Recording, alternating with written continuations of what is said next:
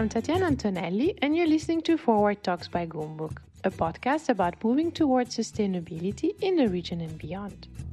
Many people seem to think that decluttering is solely about being organized or tidy. Others believe it's about reducing the amount of stuff someone has.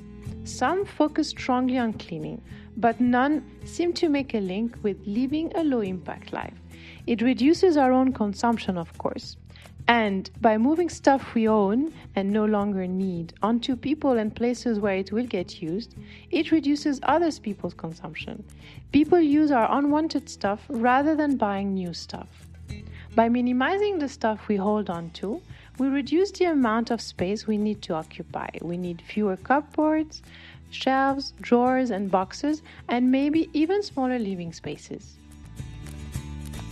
On today's episode, we're joined by Shelina Jokhiya, the founder of Declutter Me, the UAE's first licensed professional decluttering service and host of the Declutter Me podcast, which she started in early 2018. Shelina used to be a corporate lawyer until 2013 when she quit to explore the world of decluttering. We talked about basic decluttering concepts, but also how to deal with e waste and the harmful impacts if this is not disposed properly, as well as the more emotional downsides of clutter that we should all be aware of. So, the main thing with decluttering is getting rid of things that you don't use you don't like you don't you know they don't fit it's it's getting rid of things that take over your life and make you feel overwhelmed and frustrated. And I always say there's a clutter cloud above your head with this clutter. You know, if you wake up in the morning, which a lot of people do, they wake up and there's clutter on their in their wardrobes, on the floor, on even on their bed sometimes. You wake up angry and frustrated. So, you know, getting rid of that clutter, decluttering it will make you feel lighter, happier uh, and i see it. I see people's shoulders stop drooping like they go up you know their whole body lifts up from getting rid of that clutter in a day with me. And usually with getting rid of the physical clutter means you get rid of the mental clutter as well. Not all of it because there's a lot of other issues with mental clutter but it helps you know uh, alleviate the, the the issues. So what is it that people usually keep for all these years Oh, it's it's a mixture. Um, it's clothes, old saucepans is a big thing in kitchens um, that are broken. You know, you get rid of you don't get rid of your plates and stuff, so there'll be mixed sets because people haven't got rid of them. It's just mixture paper, everything and anything. You think about it, like you know, I've had people keep makeup that they bought in when they were teenagers and they're now nearly thirty. It's gone off you know, it, they can't keep. It smells bad. Like you can't use it. You can't use eyeshadow that's 15 years old. You know what I mean? It don't doesn't go on properly. So um, yeah, people keep these things, and then I tell them smell it, and then they smell it and go, oh yeah, it smells disgusting. Yeah, that's that's why you need to get rid of it. And why do we keep these things? Is it something that uh, we we it's hard for us to to let it go, or uh, is it um uh, like emotional thing? it's a, for a lot of, I mean, a lot of the clients that I have, there's other underlying issues. So there is something else going on, whether it's trauma, grief, um, you know, divorce, um, moving. Um, there's there's various things that have happened in people's lives which have affected them. You know, changing jobs, uh, losing jobs. It whatever things that have happened to you, cleaning your house or organizing your house is less of a priority when you're dealing with something else. So then it just accumulates and accumulates and accumulates. And then it gets to a point where you're like, I don't know where to start now. It's gone so much, you know, it's it's become so much that I don't know where to begin. Um, so that's what happens to a lot of people. It, it's more something has happened to them to get them to that point of having a cluttered house. Um, and then they just don't know what to do um, moving forward. Could it also be linked uh, somehow to the way we consume nowadays? Are we are we buying too much? Yeah, and that's a big thing. So since the 80s, consumerism started in the 80s, and people learned how to buy because that was the thing, adverts everywhere. But there was nothing ever to say until this decade about how to get rid of the stuff. So it was all about buy, buy, buy, buy. But there was no nothing to say, okay, you buy this stuff, but get rid of some other stuff. It, it, there was no education, and now, especially with you know the likes of these cheaper shops where you can buy things, people don't get rid of it. You know, it's disposable fashion. You're only supposed to wear it for one season and then declutter it but they don't. They keep it for months and you know or years, and it just keeps on accumulating as well. So there's that issue as well that there's so much stuff that's now disposable, but people are buying it. You know, um, homeware. Lots of people are buying home stuff that they don't need to buy. You don't need to buy little trinkets. Um, and bits and pieces and little frames and little messages to inspire you. You, you know, you need one message. You don't need 50 messages on your wall. So that's that's the thing it's it's this availability of buying stuff and online shopping as well. Even though it's it's useful right now while we're in in lockdown but uh, generally it's not a great uh, thing. It's too easy to shop. No definitely. I think uh, right now what we're looking at is a lot of waste being accumulated even more in our homes because of online shopping and also because of packaging. Somehow I feel that uh, our bins uh, right now are, full. People are cooking more than they did before, so they're actually seeing that they've got a lot of, you know, uh, cutlery, crockery, saucepans, etc. And, going through that, and even I went through it. I, I, I went through a cupboard and I discovered I had a wok and a pressure cooker my parents had bought me, which I didn't realize I had. So you know these things are happening even to me. So you know, so more people. So it's right now. It's um, a lot of people are, are doing the decluttering because they have the time to, and because they have to, because they're seeing they've got too much junk in their house that's visible to their eye every day. What would people do right now? Can you still, for example, uh, uh offer your your support online? Are you also considering to, you know, do that uh, like everyone is moving online. Yeah so I, I do have it. So i have either i do an online course where i teach people how to the, the how to get organized so they can do it themselves or i do it one to one so while people are, are in their house so say in their wardrobe i'll be there watching them telling them what to do and they do it while you know so we do it together but it's just that i'm not next to them helping them um, so there's there's different ways of doing it. Um, it it just depends on the person's need.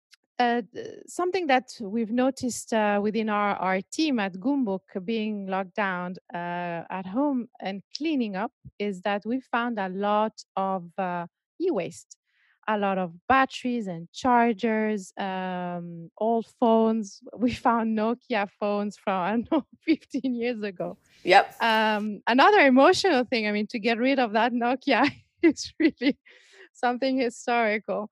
Um, do you have a lot of that with your with your clients, or maybe it, is it something that you also face with your um, the companies that you that you help to declutter? Yeah, a lot. And you know um, i mean you've been here as long as me. So you know remember like how they used to carry even now lots of them do. They carry more than two phones. They used to be especially when du started so everyone had an etisalat number but then they also got a du number as well so they had two phones. So imagine that's two mobile phones a year. And so it's accumulated to how many mobile phones. So i get um, practically a shoebox full of phones found from clients. You know, you, you go around the house or in the office, you find a huge amount of these phones. So yes, I see all the Nokias and the Ericssons and the old Samsung phones, the flip flop and the Motorola. I've seen them all, and it's it's like a historic graveyard of phones. But they, you know, and people don't want to get rid of them because they don't they say they've got photos in them or thing documents. And it's very difficult to get that data out of it like the old photo and the photos most probably are horrible anyway because you know the image the resolution was terrible on those phones. But they still were like i want to get those pictures. It's like well if you didn't get them before and download them you're not going to download it now because you most probably won't be able to find the cable. So that there is that, but there is a huge amount. You know, old printers I see a lot of the time, old monitors, headphones. Like you know, they they, they get a headphone. The amount of headphones I get, find, you know, on your iPhone. They have the old headphones for iPhones, which you can't use anymore. Uh, it, it's it's that. So it's trying to you know get them to understand that they don't need to keep twenty headphones, which is what I find, um, and to get the wires. So what happens is you, will find mobile phones and uh, wires and all this stuff in different places. And I don't know if you found that while you've been decluttering as well, that everything is in different random drawers and cupboards. Get them all together and then see what matches with what. So you can see, say with Nokia, it says Nokia on the wire, and obviously it's a Nokia phone. So you can connect them together to see if it fits. If it does, put them together. But you know, to give it away. And do that with everything, all the electrical stuff. Um, toothbrushes, electrical toothbrushes is another big thing as well. Um, you know, get all the wires and the electrical stuff together and then see what you want to keep and what you don't want to keep. And then the ones you don't want to keep, put them into one bag or a, a box. You know, use one of the delivery boxes that we're getting so many of and put them all in there ready to give away um, and keep the rest of them. Um, so that's the thing to do. But yeah, it's it's huge this this e waste thing. And do you feel that people are understand the, the, the background of e waste? What what happens if they don't uh, dispose of it properly, or or they don't they don't see that as a as a problem or or as a possible environmental um, hazard? I think they, they don't think of it as an environmental hazard uh, at all. And they don't see that um, a lot of these products, these uh, old phones, even the wires, they've got um, you know metal inside of it that can be taken out and recycled. So you know the um, another big thing is the TV wires. You know, um, but you know the wires with the red, white, and yellow sockets. You don't need them anymore because we've got HDMI wires, but they all keep those wires. And in, in those wires are copper. So they that can be taken out and recycled, and copper is quite valuable now. Um, so there is a lot of e-waste that can be reused um, and you know used for other electrical items now. So, but they just people just don't realize the environmental uh, aspects of it of just throwing it away in a bin and how hazardous it, how hazardous it can be. Except for batteries, maybe because there. Were, I mean, in Europe, for us growing up, there was a big campaign about throwing batteries properly away because it's dangerous. But I don't. I've not seen that kind of education here, to be honest. I've I've seen uh, collection drives and collection boxes for uh, for batteries, but somehow, yes, giving for granted that people would know why they should dispose of them separately. Um, no, there isn't uh, any awareness about it. That's why I really strongly believe in the fact that there's a, there's a need for more education, more transparency as well, because yeah. maybe also something that people need right now is to understand where this waste goes um, and not only e-waste in general people don't really know what happens here with waste are we really recycling are we not and with e-waste is definitely really important um, not only because of course there is an environmental impact but something that i discovered years ago and i was shocked was that the way this e-waste then is handled is also can become an issue and can lead to child labor i've seen the documentaries of mm. of small children as uh, five years old uh, on top of these graveyards of electronics and with bare hands having to you know break them open yeah. them it can you know uh, jump into their eyes and, and and make them blind i mean there are huge problems and somehow all this is a world that we don't really know about and we we don't look through it and and this is this is sad um, you know, one of the issues now that you were talking uh, about our childhood and the way we we grew up is I remember my father, my grandmother, everyone also keeping things. And I don't know if that um, used to come from their childhood. I mean, they all came through, they, they went through wars, they went through very tough times, and somehow their instinct was to keep things um, and for memory, but also uh, because they could, you know, be useful one day. Yeah it's it's a generational thing. My my parents are the same. My I always joke and say my mum is my worst client. Um, but for them, it was. I mean, for my parents, they moved to England early twenties, and they worked so hard to earn money to buy things. Everything meant something when they bought something. It's not like now it's so easy to go to a shop and buy something for a few dirhams, right? For for them, everything cost a lot of money. They saved the money and they bought it, so it had meaning. So for them to get rid of it, and that's for all our generation, you know, our parents and grandparents' generation, because of the struggles they went through, for them it's more difficult to change their mindset. But they are starting to learn that they need to get rid of the stuff, and especially as people get older, um, they realize, you know, what are we going to do with their stuff? I mean, I've said to my parents, if when you go on, you know, God forbid they go, a lot of the stuff they've hoarded and kept in the garage, we're just going to throw it away. My brother doesn't want to know at all. I will have to deal with it because I'm the organizer. But we will throw away most of it. So they realize it's time for them to start reviewing what they have um, and deciding what needs to go um, now. So it's a morbid way of thinking about it, but it's good as well to help, you know, the, the next generation it's it's so true and it's it's morbid maybe but it's some it's a reality and uh, somehow I, I had to go through this and i think it's easier to do it with them yeah. than than alone yeah and if you're dealing with the grief and decluttering especially as you're away and then you have to go back to the family house you, you're only there for like what, one or two weeks to do all this stuff it's even more hard you're crying and grieving and seeing things that have got memories that's even worse. So if they can help with that process and to start giving things away and giving it to the people, you know, if it hasn't got value, because there's always those uh, issues with uh, after they die and stuff. But you know, start dealing with the items that you have. It's easier for everybody in the long run afterwards. Um, but that's an education. It's, it's teaching people to learn to do that doing some research uh, online about decluttering, of course, uh, the Marie Kondo came really often as a reference. So, uh, can you explain to us what is her method? So she has a, a, special, specific method that people pay a lot of money to learn.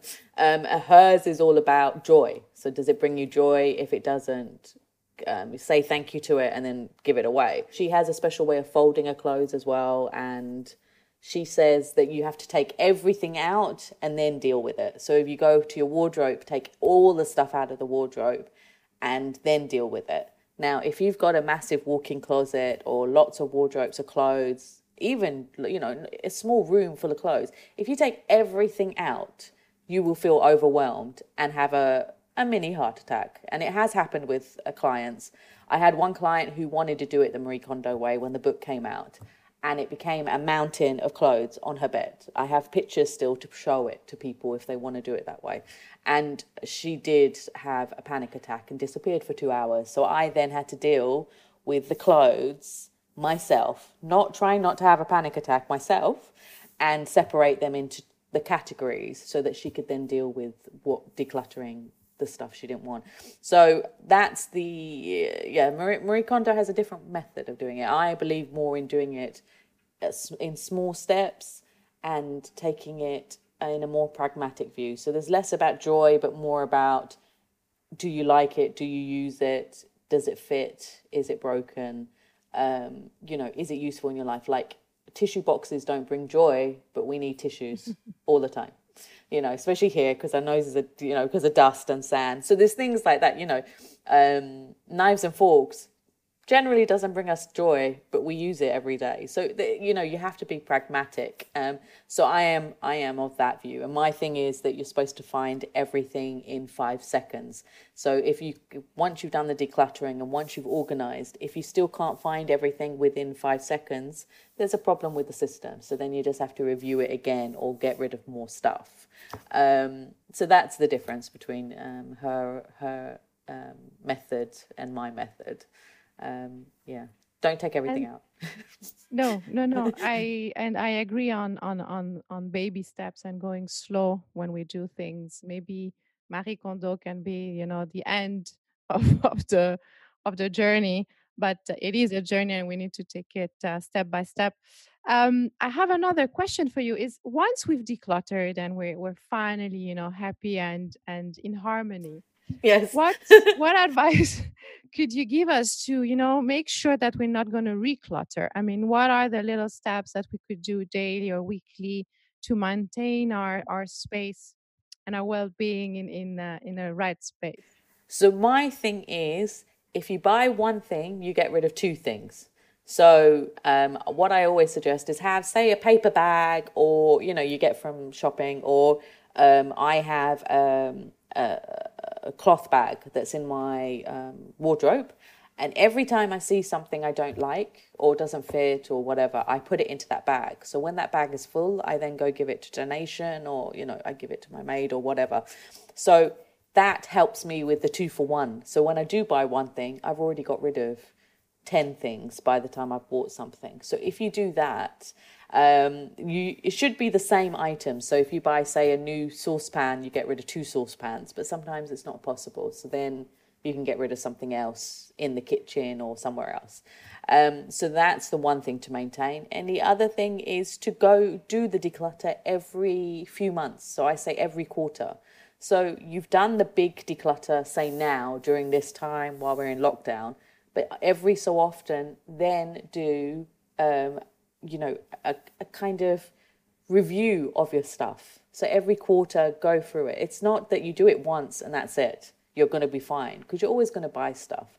So do review your your house, your rooms every every few months, um, and to maintain it. And just check if you can't find anything in five seconds, then review that area because that most probably needs some help. Amazing, I like that my biggest challenge is is uh, it's family it's it's the children it's the birthdays when suddenly we receive so many things it's a husband that wants to keep all his files from when he was at university yes Hus- husbands bless them are, are a thing uh, um, uh, some of them are good. Some of them do understand the whole process of decluttering and organizing, but some of them, yes, they get very worried when I come to the house. When the, if the wife tells them I'm coming, they do freak out and they'll say, Don't let her touch my stuff. And I'll be like, Okay, fine, I won't touch it.